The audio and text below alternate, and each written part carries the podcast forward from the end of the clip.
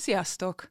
Ez itt a Lélektani Határ, a VMN új podcastja, amelynek beszélgetései során a pszichológia legkülönbözőbb sarkaiba látogatunk el, és néha még egy kicsit azon is túlra. Egy-egy izgalmas területet járunk körül, és arra törekszünk, hogy az adás végére ti is magatokkal vihessetek valamit, ami jól jön a hétköznapokban. Én Milanovics Domi vagyok, pszichológus újságíró, mai vendégünk Boldizsár Ildikó, mesekutató, Sziasztok! Örülünk, hogy elfogadtad a meghívásunkat. A stúdió előterében pedig itt van velünk a műsor szerkesztője, Filákovics Radojka.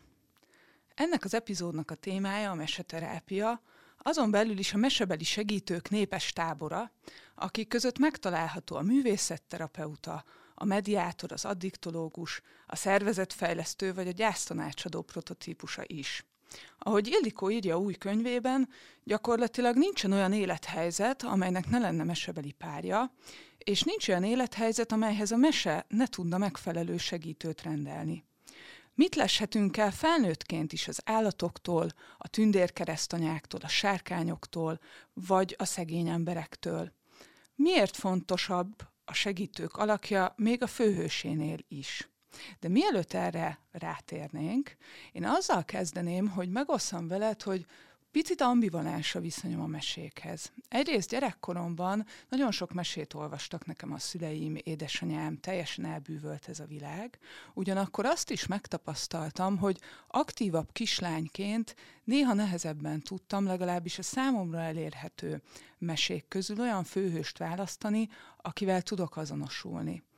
És néha van egy ilyen érzésem, hogy miközben a mesék persze régi tudást örökítenek meg, hagyományoznak tovább, de ezzel együtt picit a fennálló hatalmi rendet, vagy társadalmi rendet is megszilárdítják, akár a nemi hierarchiát. Hogyan lehet ezt a kettősséget, amit én tapasztalok, lehet, hogy nem így látod, a meseterápiában mit lehet ezzel kezdeni, hogyan lehet erre reflektálni, akár kiküszöbölni?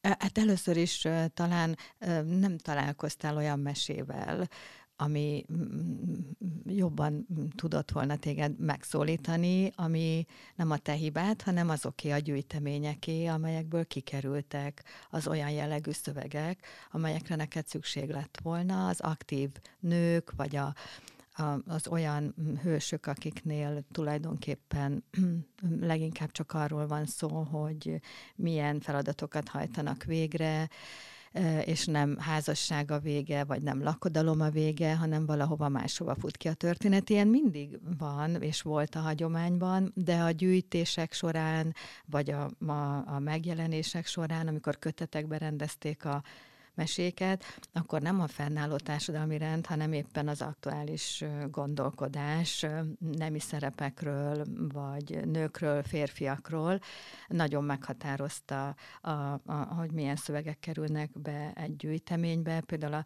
a szexualitásról alig tudunk meséket felmutatni. Vannak külön gyűjtemények, erre szakosodott kutatók, közben pedig igenis a mesék tele vannak azért erotikus jelenetekkel is. Ezeket meg meghúzták, kihúzták már a gyűjtők a gyűjtés során, hogy ez nem illendő szöveg. Hát gondold el, 1813 után, a Grimm testvérek után kezdődött meg Európában a mesék felgyűjtése, különböző, nemzeti, a különböző nemzetek mesekincse akkor került így a figyelem középpontjába, és hát akkor főleg az illendőség, vagy az akkori gondolkodás határozta meg, hogy egy gyűjtő mit fog lejegyezni egyáltalán. Később pedig a kiadói politika a, döntött a szövegek sorsa felől. Úgyhogy egyrészt ez a válaszom, hogy természetesen volt egy szelekció, ami nem tett jót a szövegeknek, a jó hír viszont az, hogy azért ezek a szövegek még kézirattárakban megtalálhatók, és majd amikor erre szakosodott kutatók ezeket elkezdik fölgyűjteni, akkor azért lát, látványos lesz, hogy hogy mindig is meséltek másféle szövegeket is, mint amiket ismerünk.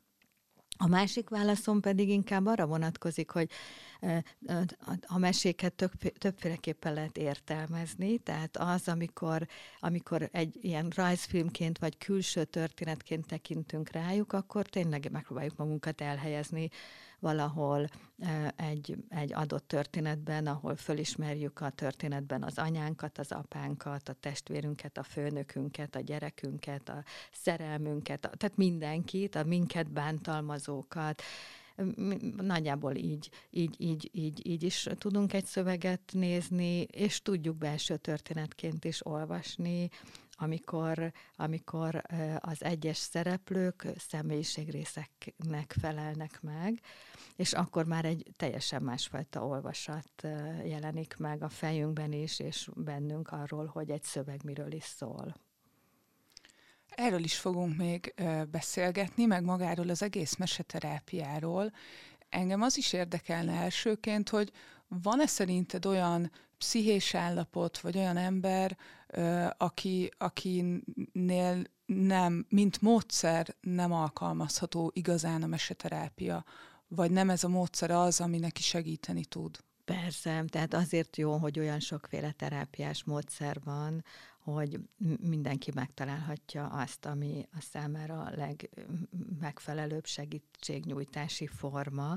A meseterápia azok számára nyújt elsősorban lehetőséget, akik tudnak képekben gondolkodni, akik belső történetekké tudnak alakítani egy történetet, és tulajdonképpen az életben olyan krízisbe kerülnek, ami E, ami megvan ezekbe a történetekbe zárva, és a megfelelő történet megtalálásával tovább tud rajta lendülni, de például a pszichózisban már nem annyira jó a meseterápia, mert, mert a, ké, a, a belső képek kaotikussága, ami egy pszichózisban van, az arra még rádolgozni képekkel, az nem biztos, hogy jó. Úgyhogy talán ezt tudom, vagy skizofénia, az, az is egy másik kizáró ok lehet, hogy, hogy ott sem igazán tud hasznosulni. Tehát a, a, igazából a klinikai pszichológia az, ami, ahol már, már el, elgondolkodnék azon, hogy mikor dolgozom mesékkel, és mikor nem. Öngyilkosságnál is meg kell gondolni, hogy alkalmas-e valaki arra, hogy egy történetben ö, találjon megoldást magának, tehát egyén, egyén függő az is, hogy, hogy ilyenkor elővenném a meseterápiát. Például a, a Holle asszony mesében a kútba ugrás, az, az egy olyan dolog, hogy, hogy senkinek nem jutna eszébe kútba ugrani, úgy, ahogy a mese tanácsolja, mert ez egy belső kútba ugrás, de például ezekben az e, imént említett esetekben azért nem biztos, hogy, használnám ezt a történetet, vagy egyáltalán egy ilyen jellegű történetet vinnék be a terápiába. Amikor meseterápiával dolgoztok, nekem így az volt a benyomásom, vagy mindig a gondolatom, hogy érkezik a személy, a kliens, és akkor neki van valamilyen alapproblémája, vagy olyan jellegű elakadása, nehézsége, ami őt foglalkoztatja, és akkor erre választotok egy rárímelő mesét. De ha jól értem, ennél azért sokkal több szempont felmerül, amikor mesét választotok. Mik ezek közül a legfontosabbak? Igen, nagyon jól látod, tehát nem az a kérdés, hogy akkor a helyzetre rárímelő mesét válaszunk, mert így nem is lehet mesét választani, mert a mai kor embere annyi olyan helyzetbe kerül, ami nincs meg a mesékben, hanem az ő ebben a nehéz helyzetben elfoglalt állapotára keresünk történetet. Tehát hogy, hogyan érzi magát abban a helyzetben, amiben éppen van. Például, hogyha beteg, és van, valamilyen betegsége, és mondjuk egy nap öt hasonló betegséggel érkező ember jön hozzám, akkor biztos, hogy nem ugyanazt a mesét kapja, egyik sem, mert hogy figyelembe kell venni egyáltalán azt, hogy a betegség milyen stádiumában van, még azt is, hogy egyedül él, vagy családja van, hogy ő mit gondol életről és halálról, ő hogyan éli meg a betegségét. Tehát soha nem a tünetekre választunk mesét, hanem arra, hogy valaki hogyan érzi magát ebben a, a helyzetben, és ez mindig más. Ezért olyan nehéz például a, a kiégésről, amiről kérdeztél, a leges legelején, még a beharangozó videónkban, hogy olyan sokféle módon égnek ki, égünk ki, olyan sokféle elakadásunk van ezekben a helyzetekben, hogy ott sem nincsen, hogy kiégésmese, ami, amivel akkor most mindenki majd kijön ebből a helyzetből, hanem nagyon, nagyon sokféleképpen éljük meg ezeket, és akkor hát a személyiségre, a személyiségre tudjuk megtalálni az adott mesét. Ez egyébként az erőssége a meseterápiának, hogy nem egy általános mesegyűjtemény van a különféle betegségekre, vagy mentális betegségekre akár, hanem, hanem valóban személyiségközpontú választásról van szó. És azt is mindig gondoltam, hogy a mesékben a legfontosabb karakter azért a főhős. Vele azonosulunk, és ehhez képest olvasom az új könyvedet, aminek az a címe, hogy Hogyan segítsek én te rajtad, segítő kapcsolatok a mesékben, a magvető kiadónál jelent meg, ahol többek között arról írsz, hogy amit az előbb mondtam, az nem feltétlenül van úgy, hanem a, a segítőknek bizonyos szempontból kiemelte jelentősége a mesékben. Igen, hát ez azért sok idő volt, még én is rájöttem, hogy hogy, hogy a segítők legalább olyan fontosak, vagy ha nem fontosabbak a hősnél, úgyhogy ezzel sokan vagyunk így, vagy voltunk így, hogy, hogy mindig a főhősre koncentrálunk. Egyébként az összes ilyen pszichoanalitikus mesekutató iskola is a főhős személyére építette a kutatásait, tehát mindig azt figyelik, hogy a hős miben halad előre az útján, vagy hogyan fejlődik, vagy egyáltalán a történetben milyen szerepet foglal el, és hát én is sokáig így voltam ezzel, hogy mindig a hősöket néztem, mert iszonyú izgalmas megnézni egy hófehérke utat, vagy a Csipke Rózsikát, a Haunpipölkét, hogy csak a legesleg híresebb mesehősnőket említsek, vagy egy sárkányölő férfit, hogy ő hogyan halad az útján.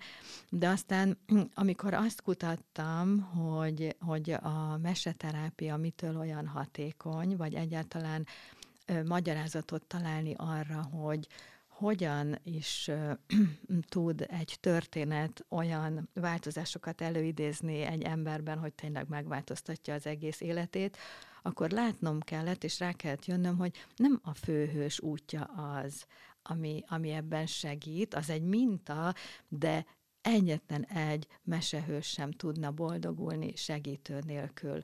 Tehát, hogy a, a megoldást a, a, a hiányra, ami a hősben van, vagy az elakadásra, ami a hősben van, a megtorpanásra, a megoldást, azt mindig egy segítő hozza be, és akkor, mikor ezt én így megláttam, vagy felismertem, akkor kezdtem el ezt kutatni, és ott nyílt ki egy óriási nagy lehetőség, hogy Hát ez elképesztően érdekes, hogy annyira sokféle módon lehet segíteni, annyira sokféle módon szorulunk segítségre, annyira, so, annyira nem mindegy, hogy a megfelelő segítő érkezik-e hozzánk, és itt vissza is kapcsolódnék arra, hogy amikor valaki, egy kliens elmegy valahova, ott sem mindegy, hogy milyen fajta segítő. Nem, valamikor lehet, hogy egy állatasszisztált terápiára van szüksége, vagy, vagy, vagy egy hosszabb pszichoterápiára, vagy művészetterápiára.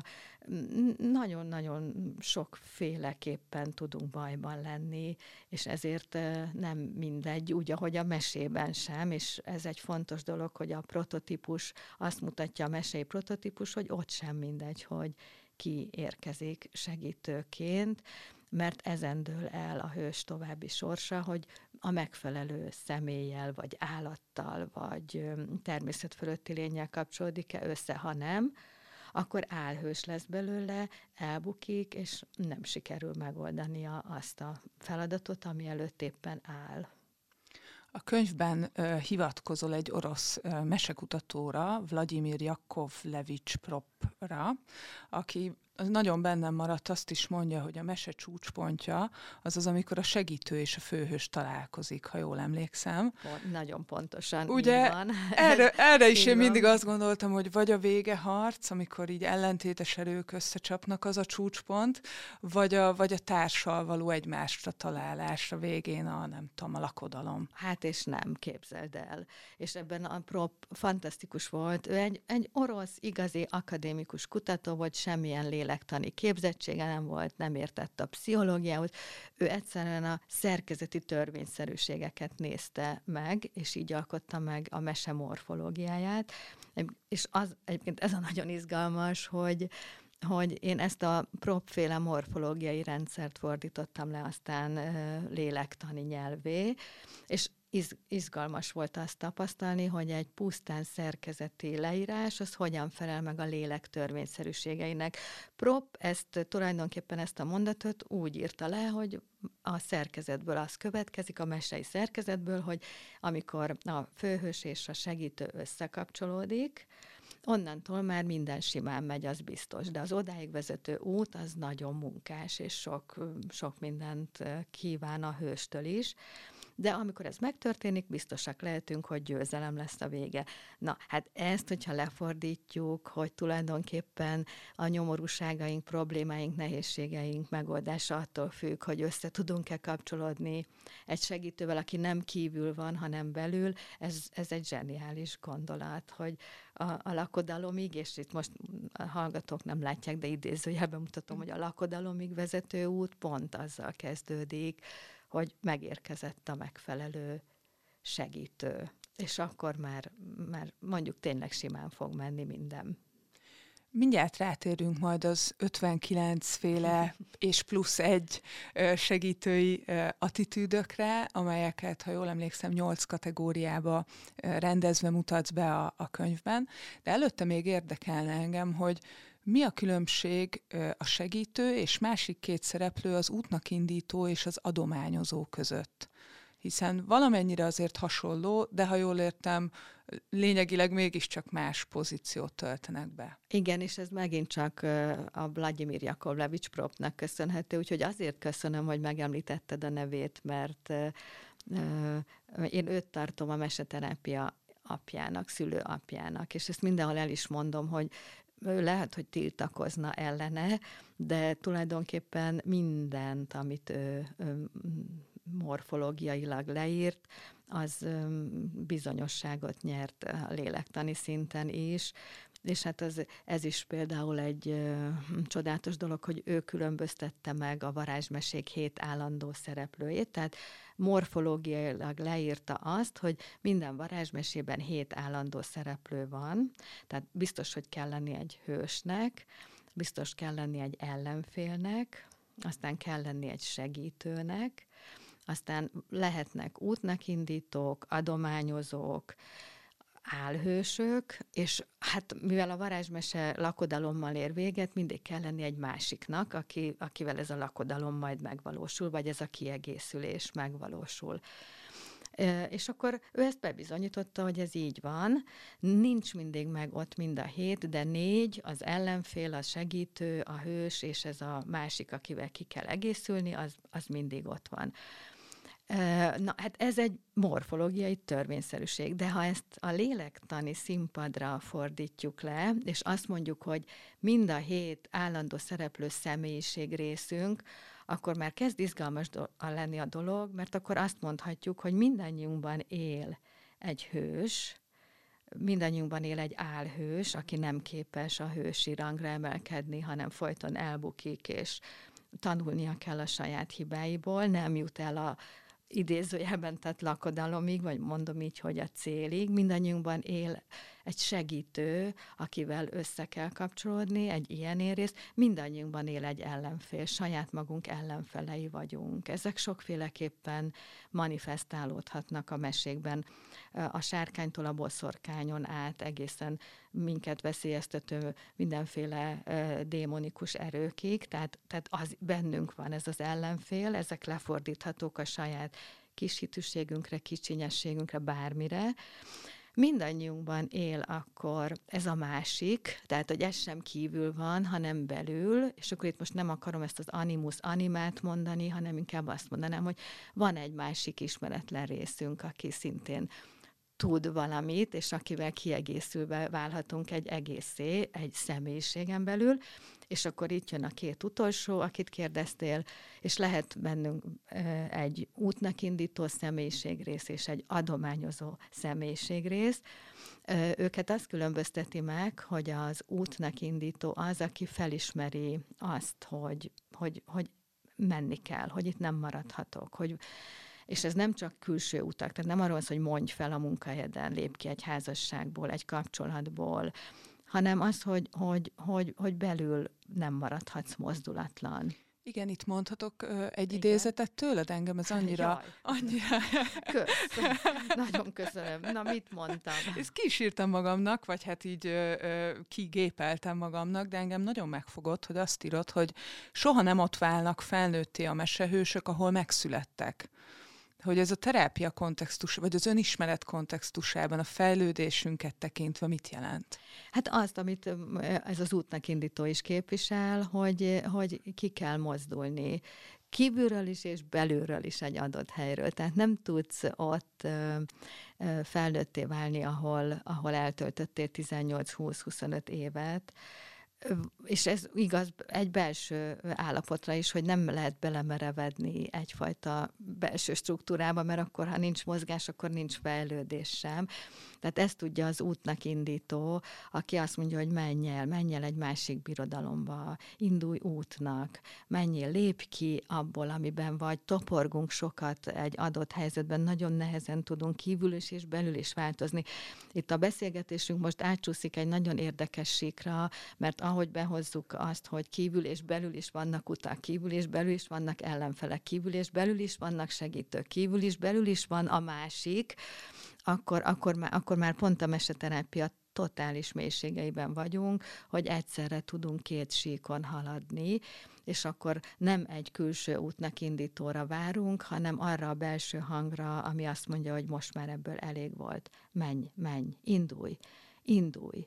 Ez az útnak indító. Az adományozó pedig az a személy, aki, és ez egy belső személyiség rész szintén az adományozó, aki abban a pillanatban, hogy, hogy, hogy, hogy elhatározásra, elhatározás születik bennünk, hogy megyünk valahova, valahonnan, valamiért, valahogyan, a, akkor, akkor az adományozónak be kell lépnie, még a segítő előtt, hogy, hogy, hogy a megfelelő eszközt a kezünkbe nyomja, vagy egy, vagy egy, vagy egy tanácsot, vagy egy, vagy egy útirányt. A, a, a, nem csak tárgyat lehet adományozni, hanem lehet adományozni információt is, és az nagyon-nagyon nagy szükség, az nagyon szükséges ahhoz, hogy, hogy az ember merjen, merjen menni. És akkor majd jön a segítő valahol a csúcsponton, ahogy már mondtad, de ezt mind megelőzi. Az útnak indulás bátorsága, az adományozóval való találkozás, az adományozó tanácsainak, titkainak, útmutatásainak az integrálása, a figyelembevétele, átgondolása, aztán a haladás az úton át a sötét erdőben, ahol különben a legtöbb segítő van. A legtöbb segítő a sötét erdőben van.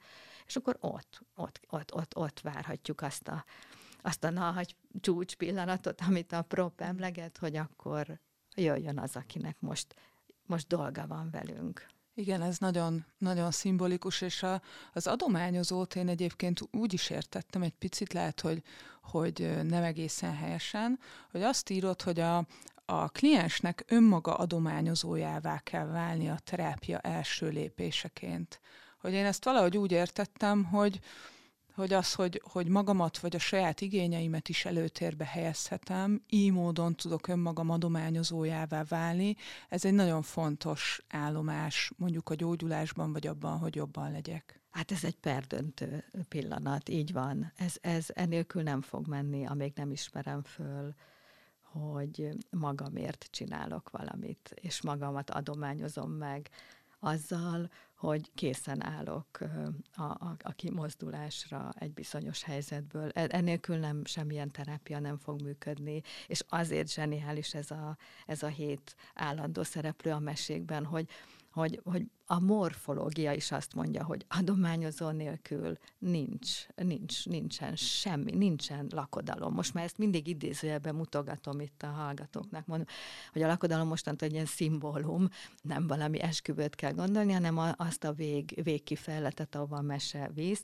Tehát az adományozás nélkül, a saját magam tisztelete nélkül, ezt így is lefordíthatnám, a saját magam miért való munka nélkül nem lesz lakodalom, nem lesz másik, ez is idézőjelben van, nincs, nincs tovább semmi, amíg ez, ez, ez, ez nem lesz alapja a dolognak, hogy valamit magamért fogok csinálni.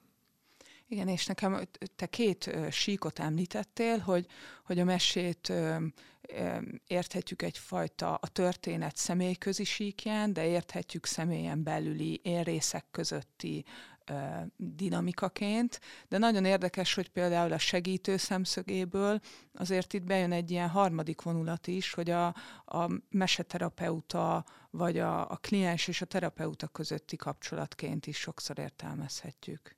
A segítőt? Igen. A, a segítőt?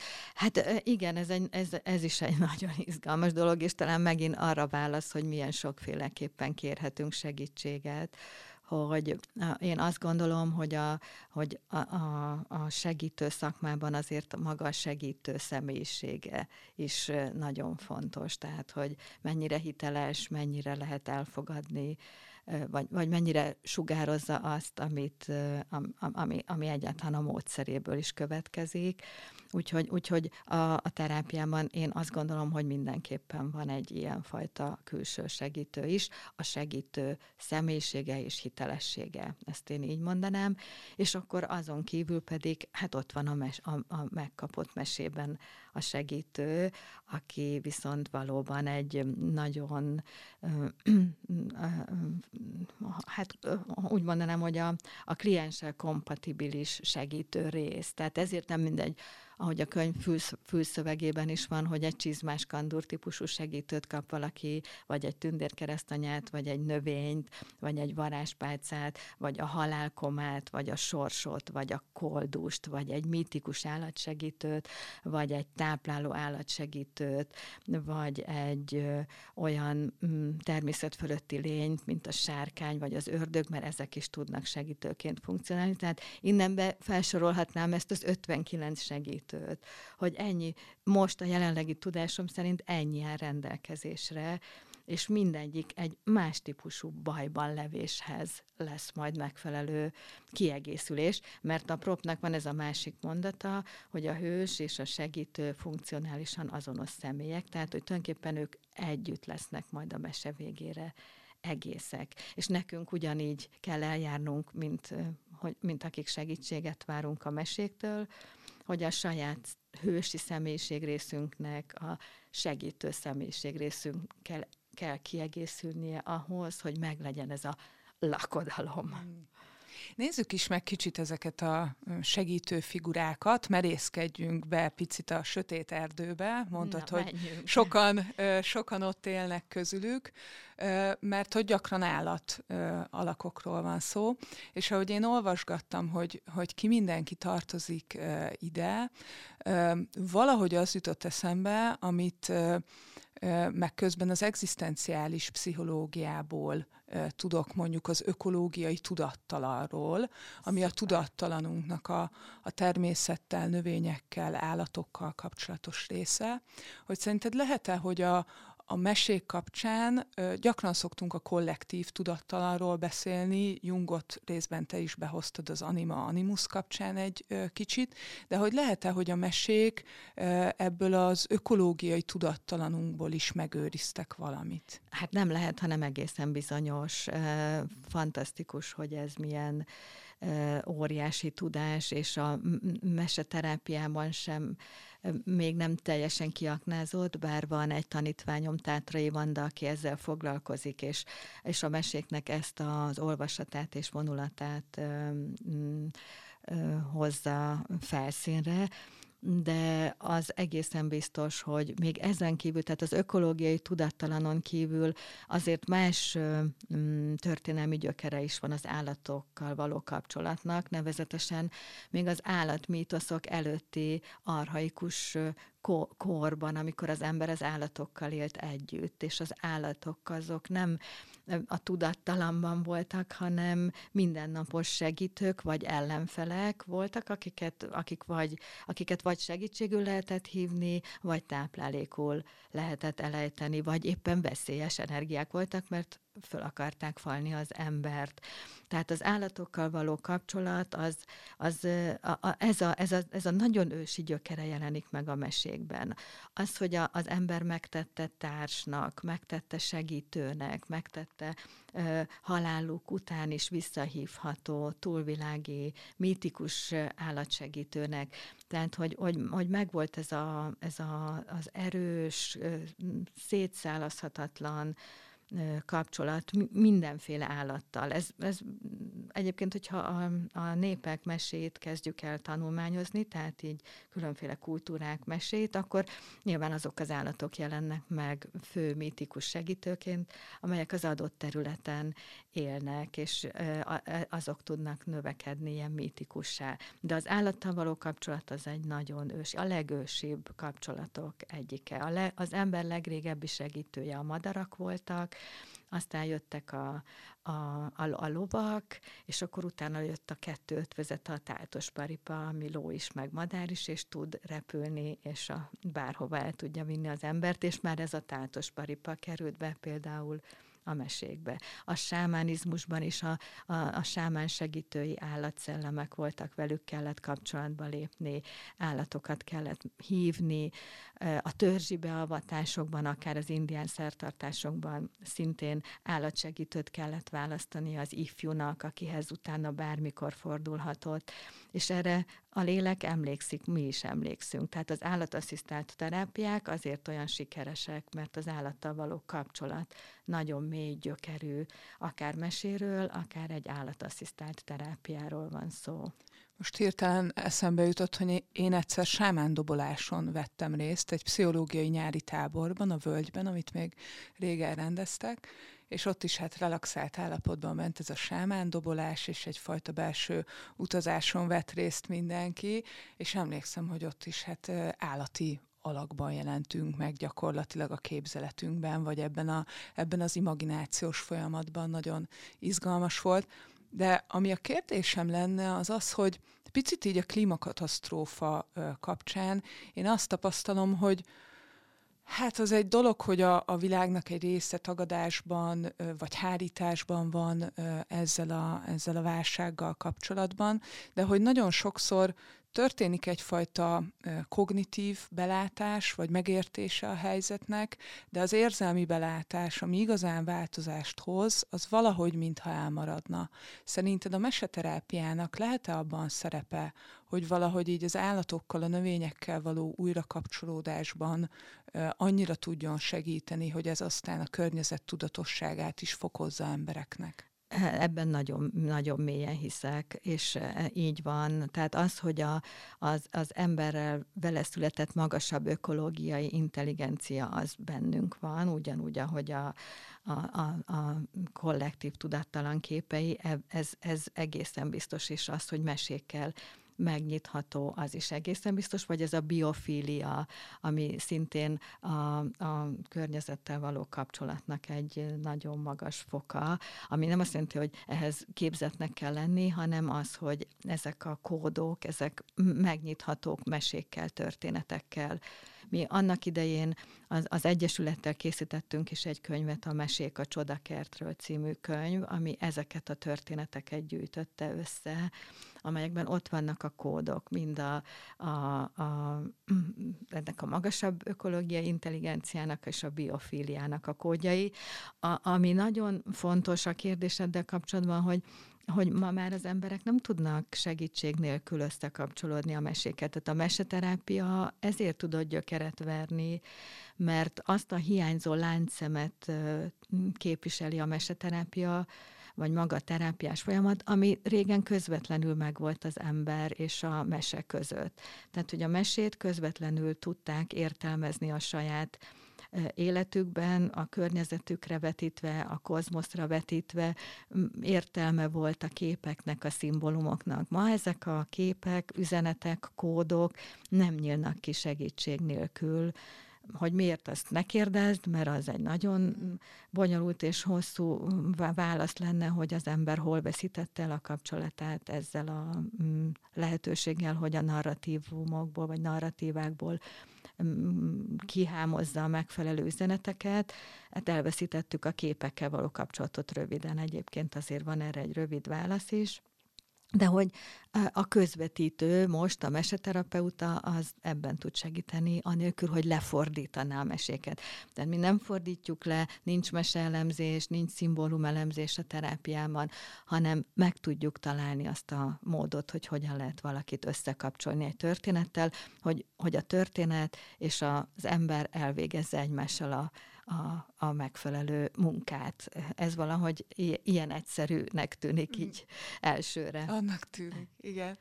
Öm, közben azon is gondolkodtam, vagy nekem érdekes volt a könyvben, hogy a, hogy a növények is itt szóba kerülnek, mint segítők, és hát elsőre ez talán olyan furcsának tűnhet, mert hogy a növények nem tudnak mozogni, nem tudnak beszélni, ilyen szempontból cselekedni. Hogyan segítenek a növények? Pedig ők nagyon fontos segítők. Gondolj arra, hogy vannak olyan növények, akik átmeneti otthont tudnak adni valakinek. Tehát amikor valaki nácában rejtőzködik, egy liliomban rejtőzködik, egy rózsában, egy almafában, vagy magában a gyümölcsökben, almában, narancsban, háromágú tölgyfában, akkor ez nem azt jelenti, hogy úgy kell képzelni, hogy megyünk az erdőbe, és biztos ott van benne egy lány. Zárójelben megjegyzem, én persze így gondolom, de ez, ez lenne az a része, amit, ami nem publikus. Azért adnak átmeneti otthont ilyenkor a növények, hogy az embernek legyen ideje a növény erejét magába szívni. Egy növény elképesztő vitalitással rendelkezik meg kell küzdeni egy csomó mindennel, az életben maradásért, az elemekkel, a gyökereit mélyre kell eresztenie, e, állandóan körforgásban van, virágzik, gyümölcsöt terem, elhulajtja a levelét, újra kezdi, tehát nem hal meg azzal, hogy egyszer gyümölcsöt hozott, egyszer termet, egyszer lepergette a szírmait, hanem újra és újra kezdi, tehát a, a vitalitás csimboraszolja a növények, tehát egyrészt ezt lehet tőlük megtanulni, és így is szerepelnek a mesékben. Élő halófüvek vannak, amelyek új életet teremtenek, vagy életre lehet kelteni velük meghalt mesehősöket. Gyermeket foganni nagyon sokszor ezekkel a növények lenyelésével, vagy magokkal lehet. Tehát mindenképpen az élet legteljesebb, legragyogóbb és életteli formájához kapcsolnak bennünket. Úgyhogy nagyon-nagyon szuper segítők a növények, az biztos. Beszéljünk kicsit a természet fölötti lényekről is. Nekem többek között a sárkányok nagyon megragadták a fantáziámat. Azt is látom magam körül, hogy hát ha nem is feltétlenül mesékről, de akár sorozatokról is, hogyha beszélünk, valahogy a sárkányok nagyon népszerűek napjainkban is. A trónok harca, a sárkányok háza sorozat. Mi az, amit meseterápiás szempontból ők mondjuk jelenthetnek? Hát a sárkányok a, a, szintén végigkísérik az emberiség életét, vagy a sárkány által megtestesített energia, mondhatnám így. Bár, hogyha így visszamegyünk biológiai szempontból, és akkor tudjuk, hogy a dinoszauruszok és a mindenféle gyíkszerű lények, állatok, azok folyamatosan ott voltak az, az ember mellett, és veszélyes energiaként. Tehát jó, azok a dinok, akik növényeket ettek, nem veszélyeztették, de hát voltak ott mindenféle húsevők is, akiknek mindegy volt, hogy tigrist vagy embert tesznek. Úgyhogy, úgyhogy ezek, ezek fenyegető erőként jelen vannak az emberiség életében mm, régóta már, mint bizonyos állatok, állatfajok, és a sárkány az egyrésztről egy ilyet testesít meg, tehát egy olyan, mm, nem mondanám, hogy, hogy, hogy rossz energiát, mert a sárkány soha nem rossz e, energia, hanem egy méltó, méltó ellenfél egy hős számára, akivel meg kell um, birkoznia többféleképpen, vagy le kell győzni, vagy magába kell uh, hát integrálnia ezt a sárkányerőt. A mesék ezt mondják, hogy vagy minden fejét vágd le, vagy vagy fogad magadba a sárkány erejét, mintha egy beavatáson vennél részt, és ezt az erőt, ezt a démonikus erőt, vagy mondjuk így mm, pusztítóbb erőt, ezt próbáld meg át transformálni valamire, ami a jóra fordítható. A, a sárkány energia az egy hatalmas energia. Ha pusztít, akkor pusztít. De ha jön a hős, és ezt meg tudja fordítani, vagyis hogy transformálja ezt az erőt, és a jót fogja magából kiárasztani, akkor az ugyanakkor a hatalmas energia lesz, csak az iránya lesz más. Már nem a pusztításra fog irányulni ez az energia, hanem ez is az életre. A mesék két dolog között szánkoznak, vagy az élet, vagy a halál, és ezt a kettőt próbálják meg egyensúlyba hozni tulajdonképpen a hős útján keresztül. Ennek nagyon sok önismereti relevanciája van, amit most elmondtál. Én akiket még nagyon kedvelek, ők a boszorkányok, a banyák. Hát őket én is nagyon kedvelem, igen. Ők, ők nagyon, Valahogy nagyon, nagyon fejek. izgalmas igen. figurák. E, és a könyvedből megtudtam, hogy sokszor az az egyik ilyen hát szuper erejük, hogy nagyon jól tudnak kérdezni. Így van, így van. Vannak olyan boszorkányok, vagy basorú bábák, akiknek már az is segít, vagy akiktől az is nagy segítség, hogy egy jó kérdést fel tudnak tenni a hősnek. Tehát ez a hol jársz itt a madár se jár, keresel valamit, vagy dolog elől futsz, vagy mi szél hozott erre, mi járatban vagy édeslányom, ilyeneket bírnak kérdezni, és ezért, ha belegondolsz, erre nem könnyű felelni. Tehát az életed bármelyik pillanatában leállítalak téged a Dob utca sarkán, és megkérdezem, hogy mi szél hozott erre, vagy mi járatban, vagy legfeljebb hülyének nézel. Vagy tényleg megállsz egy pillanatra, és, és, és komolyan, tényleg mi járatban vagyok? Tudok erre válaszolni? Vagy keresel valamit, vagy dolog elől futsz, kérdezi a másik boszorkány. Tényleg. Én most futok valami elől, menekülök, vagy keresek valamit, de mit keresek? És abban a pillanatban, hogyha a mesében erre a hős nem tud válaszolni ezekre a megállító kérdésekre, akkor kővé változtatják a boszorkányok, amik tulajdonképpen, ami tulajdonképpen pszichológiailag teljesen igaz, hiszen ha te nem tudod megmondani, hogy mi járatban vagy, mi szél hozott erre, keresel-e valamit, dolog előfutsz-e, akkor igazából már akkor kővé vagy változva, nem kell ehhez egy boszorkány, hanem már kővé vált vagy. Ellenben, hogyha ezzel megvan a válasz, és meg tudod mondani, hogy éppen aktuálisan mit keresel, vagy, vagy mi elől menekülsz, nem baj, ha menekülsz, csak tudod-e, hogy mi elől, vagy mi járatban vagy, azt időnként azért jó tisztázni, hogy mi járatban van az ember ezen a földön. Nem kell minden áldott nap ezt elmondani, de időnként azért jó megkérdezni, hogy mi járatban vagyok-e, és ez a, a válaszok pedig azért változóak, néhány évenként azért jó, ha más válasz születik, mert hogy akkor sikerült az egyiket megvalósítanod, a másikat meg nem, és akkor még mindig van tovább. Igen, a kövéválásról itt hirtelen ez a robotpilóta üzemmód jutott eszembe, vagy amikor kicsit az ember egy ilyen rááll egy mókuskerékre, és úgy elrobotosodik, mert hogy csinálja a rutinjait, meg, meg folyamatosan a munkáját, de mondjuk ezeket a kérdéseket régen tette fel magának. Teljesen stimmel. Tehát az nagyon fontos, hogy az összes mesei motivumot, vagy a mesében meglévő történet, morzsákat, az mindig tudjuk vonatkoztatni itt 2023-ban is magunkra, és valóban ez a kövéváltság ezt jelenti. A, nincs kedved semmi, ez meghalt benned az öröm, nem végzed örömmel a munkádat, nem tudsz kapcsolódni az élethez, fásult vagy, fáradt vagy, emlegetted már a kiégést, ki, kiégett, vagy ezek mind a kővéváltságnak a mostani modern formái.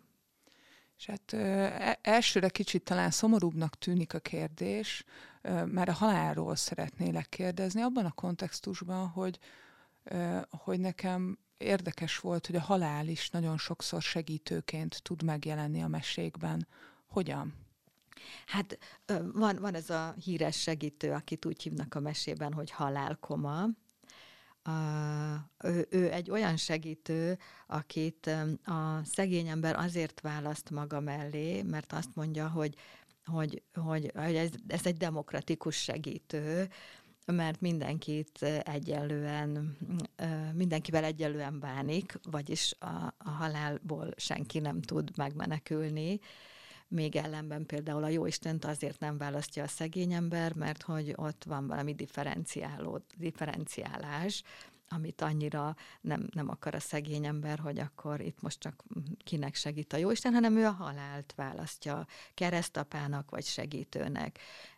És akkor hát a halál úgy tud segíteni, hogy hogy olyan titkok birtokába juttatja a, a hőst, ami a beavatottak tudása, tehát rendelkezhet a halál folyamatos jelenlété jelenléte mellett élet és halál fölött, vagyis beállhat gyógyítónak, és hogyha a halál a ágy lábánál áll, akkor, akkor azt kell bejelenteni gyógyítóként, hogy a beteg menthetetlen, ha pedig odáll a, a beteg fejéhez, akkor, akkor, akkor meg fog gyógyulni a beteg, mert a halál meg fogja segíteni a szegény embert. Tehát ez egy olyan izgalmas segítő, aki nem adja ki a kezéből a, a, az irányítást, tehát ő fogja mm, eldönteni, hogy ki hal meg és ki nem, ki gyógyul meg és ki nem, de abban segíti a mesehősét, hogy emberként ő arathatja le a babérokat a helyes diagnózisért. Tehát így, így segít a,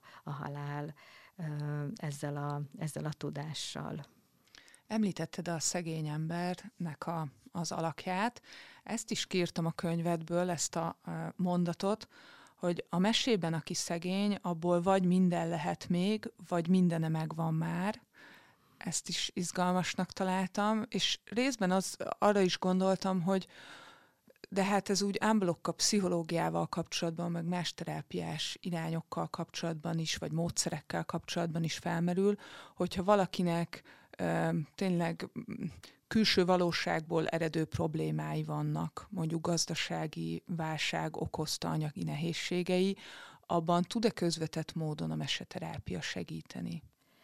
Mire gondolsz pontosan? Tehát az, hogy, hogy mély szegénységben él, vagy nincs pénze? Igen, vagy... akár ilyen, ilyen helyzetekre, mert ugye ilyenkor nagyon sokszor, amikor segítő folyamatok zajlanak, akkor maguk a személyek is azt jelzik vissza, hogy hát nekik elsősorban anyagi segítségre lenne szükségük. Szerintem az országban is sokan vannak olyanok, nem is feltétlenül mély szegénységben élők, hanem hát sajnos egy egyre szélesebb réteg, akik ilyenkor azt mondják, hogy hát elsősorban nem a lelki segítségnyújtásban kellene gondolkodni, hanem anyagi, dologi támogatásra van ö, szükségük. Igen, De maga a meseterápia mégis tud-e az ő helyzetükben ö, is, nem tudom, olyan, olyan segítséget nyújtani, amiből aztán változások tudnak elindulni. Igen, ez, ez olyan kérdés, amikor valaki jön is, hogy miben vár segítséget a meséktől, akkor, akkor azt mondja, hogy persze azt, hogy legyen sok pénzem, vagy azt, hogy legyen egy feleségem, vagy egy férjem, vagy egy társam, vagy egy párom. Hát ezek azok a, ki, ki, segí, azok a kérések, amivel az ember nem tud uh, hitelesen azt mondani, hogy persze, akkor most mondok egy mesét, vagy adok egy mesét, dolgozunk, és akkor holnap napra tele lesz a bankszámla, vagy majd megjön a mennyasszony vőlegény társ és kapcsolat. Tehát ilyet nem, nem, nem lehet így ígérni, viszont hát a kérés jogos, hiszen nagyon sokan élnek így. Ilyenkor csak a, az egyik esetben, tehát a, mondjuk így a, a, az, hogy, hogy, hogy szegény valaki, vagy, vagy nagyon, nagyon nehezített neki a munka, vállalás, munkatárs, akkor csak a megküzdési stratégiák erősítésében tudunk segíteni abban, hogy, hogy hogyan tud mm, minimális, azzal a minimális meglévővel gazdálkodni, amilyen van. Egyébként a mesékben vannak szociális segítők is, akik valóban a, a, a fizikai jólétben tudnak segíteni. Először azt kell rendezni, hogy, hogy rendben legyen, hogy, hogy enni tudjon, hogy ruhája legyen, hogy valamiféle tiszteletet maga felé ki tudjon alakítani, hogy aztán tovább tudjon menni, és akkor, akkor a, a, a, a, olyan mesékkel lehet dolgozni, ahol ez a megküzdési stratégia, vagy a többféle megküzdési stratégia segíthet neki, de hát mindenkinek magának kell végül is ki, ki emelkednie ebből a nehézségből, de a mesék ebben segítenek a kitartásban, a bátorításban, a, az, hogy nem sikerül elsőre, hanem csak harmadszorra, hogy ne adja fel, hogy, hogy számíthat a saját belső segítőire, nincs egyedül, külső segítői is lehetnek. Tehát e, ez a megtámog, megtámogatottságban oda tud állni a mese. Amikor valaki azzal jön, hogy akkor szeretne egy párt magának, és e, ebben kér segítséget, ott sem tudjuk azt mondani, jó, majd akkor lesz, hanem akkor, akkor a következő, ott az a feladat, hogy először azt megnézni, hogy miért nincs. Nagyon sokszor kiderül, hogy nincs is hely ott egy másiknak, hogy ez a, ezen a hét szereplő színpadon a, a, az arányok úgy el vannak tolódva, hogy oda nem is fér be senki, vagy, vagy mi az oka annak, hogy, hogy nem érkezik meg a megfelelő partner, mi, mi, mi ez? És akkor itt megint rengeteg minden derül ki egy terápiás folyamatban, azzal kapcsolatban, hogy, hogy hol, hol késik ez a, most, most, nem, ter, most nem szimbolikus, hanem igaz értem, ez lakodalom. Akár, Nincs idézőjel. Igen, most az idézőjel nélküli lakodalom. Hát körülbelül így, így, így dolgozunk ezekkel a... Tehát mindig kiderül, hogy van ott valami olyan akadály, amit, amivel lehet egy picit dolgozni, el lehet mozdulni onnan, nyitottabbá lehet válni, vagy éppen ami van. Hát sokféle oka lehet annak, hogy, hogy mi. De, de tudunk ilyen, ilyen, ilyen, ilyen helyzetben is segíteni. Pár héttel ezelőtt lehet, hogy te is hallottál róla, volt egy izgalmas beszélgetés Feldmár András és Kovács András Péter humorista között, amelyben Feldmár András a mesterét idézte, és azt, aki azt mondja, hogy csak annak van szüksége terápiára, akinek már nincsenek barátai. Nyilván egy egész műsort lehetne erről a megállapításról végig beszélgetni, de amiért én most behozom, az az, hogy újra többen elkezdtünk gondolkodni, meg elindult a diskurzus azzal kapcsolatban, hogy egy segítőt és egy barátot mi különböztet meg. Ez meseterápiás szemszögből, vagy a meséket ismerve, te mit gondolsz erről? Hát én tudod, mindent a mesékből tudok, és hogyha a mesék 59 segítője között külön van a baráti segítő, és azon kívül még 58 másik segítő van, akkor én azt fogadom el, hogy, hogy másféle segítőkre is szükség van, mert a mesék nem azt mondják, hogy bármi történt a mesehőssel, jött a barátja és segített neki. Ha így lenne, akkor én elfogadnám ezt a mondatot. Viszont valóban van ilyen a mesékben is, hogy a barátok segítenek, akik leginkább egyébként az önzetlenségükkel, az odaadásukkal és a saját maguk akár önfeláldozásával is segítik a, a hős. Tehát a baráti segítő az, az, az, egy nagyon erős szeretet alapú segítés, én nem gondolom, hogy minden segítésnek szeretet alapúnak kell lenni, hiszen akkor egy csomó professzionális segítő ki is esne a, a, a, a listából, és az 59 segítőből, akik a könyvemben szerepelnek, csak három vagy négy szeretet alapú segít segítségforma van, az összes többit egy másik fajta ö, kapcsolat jellemez. Tehát van szeretet alapú segítő is, ez a barát, a szerelmes, a megváltó ö, szeret, szerelmes, a feleség, a férj, akik, akik a másikat ezzel a, szeret, a barát, az nagyon fontos, de az összes többi nem, nem a, barát, barátságból segít, úgyhogy az biztos, hogy megkülönbözteti kétféle segítőt, hogy a baráti segítő az nem tűnik el egy segítő folyamat révén, egy professzionális segítőnek és a mesék professzionális segítőinek is el kell tűnniük a terápiás folyamatból, vagy, vagy, vagy ha meseterápia nyelvén mondom, akkor egyé kell válnia a segítőnek és a, a hősnek, egy barát az nem tűnik el, ő mindig ott van, támogat, hozzá lehet fordulni, és hozzá lehet szokni a jelenlétéhez. Tehát valamiféle függést is ki tud alakítani ez a helyzet. Úgyhogy én nem gondolom, hogy csak barátok, hogy, hogy ez ilyen egyszerű lenne. Mm. Mert akkor a világ azt hiszem egy kicsit máshogy állna. Mm. Nem tudom, hogy erre gondoltál-e? Abszolút, abszolút, és és valahol arra is, hogy azért ahhoz, hogy a segítés hosszú távon fenntartható legyen, határokat is kell benne tudni húzni, és erre engem a könyvedből az a rész emlékeztetett, amikor az önpusztító segítőkről írsz. Például újra hallgattam Oscar Wilde-nak a Boldog Herceg című meséjét, amit régen olvastam, és hát megdöbbentő volt tapasztalni, hogy, hogy közben meg azért több olyan példát látok magam körül, ami rá is rímel erre a mesére, amikor ez a határhúzás elmarad, és, és valaki teljesen kiég a segítségnyújtásban? Hát nagyon sok ilyen segítő van. Ez a mi szerencsénk, és az ilyenfajta segítők szerencsétlensége. Tehát a pedagógusok között is, a, az orvosok között, a gyógyítók között rengeteg önpusztító, és most az önpusztítás a munkába vetett teljes feloldás. Azt értem alatt, hogy valaki a munkájában teljesen képtelen határokat szabni, és ez a végén a saját halálához vezet, és ilyen, ilyenek a mesékben is vannak egyébként így, ahogy most ezt megkérdezted, valóban úgy van, hogy a baráti segítő az nem tud objektív lenni, vagy, vagy, vagy nagyon nehéz barátként objektívnek lenni, viszont a, a baráti segítségnyújtásnak a lényege az együttérzés pont az, hogy teljesen lehet összekapcsolódni, de objektív segítőkre is szükség van, akik objektív módon néznek rá arra, hogy mi van valakivel, vagy velem, és arra az, az, azt egy barát nem mindig tudja mm, jól látni, én azt gondolom.